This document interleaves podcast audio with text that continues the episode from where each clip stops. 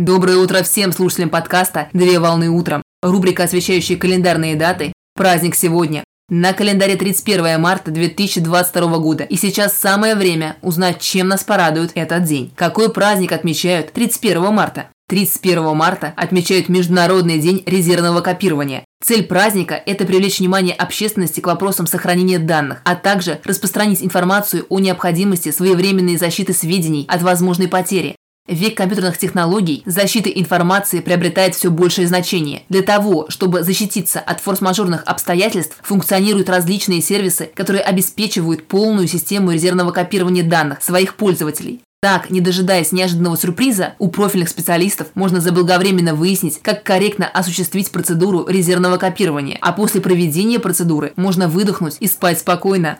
Принято считать, что Международный день резервного копирования был установлен по инициативе пользователей сайта социальных новостей Reddit, а дата праздника выбрана в связи с близостью ко дню 1 апреля, так как именно в день 1 апреля активизируется целая группа первоапрельских ботов, которые могут поспособствовать утрате данных.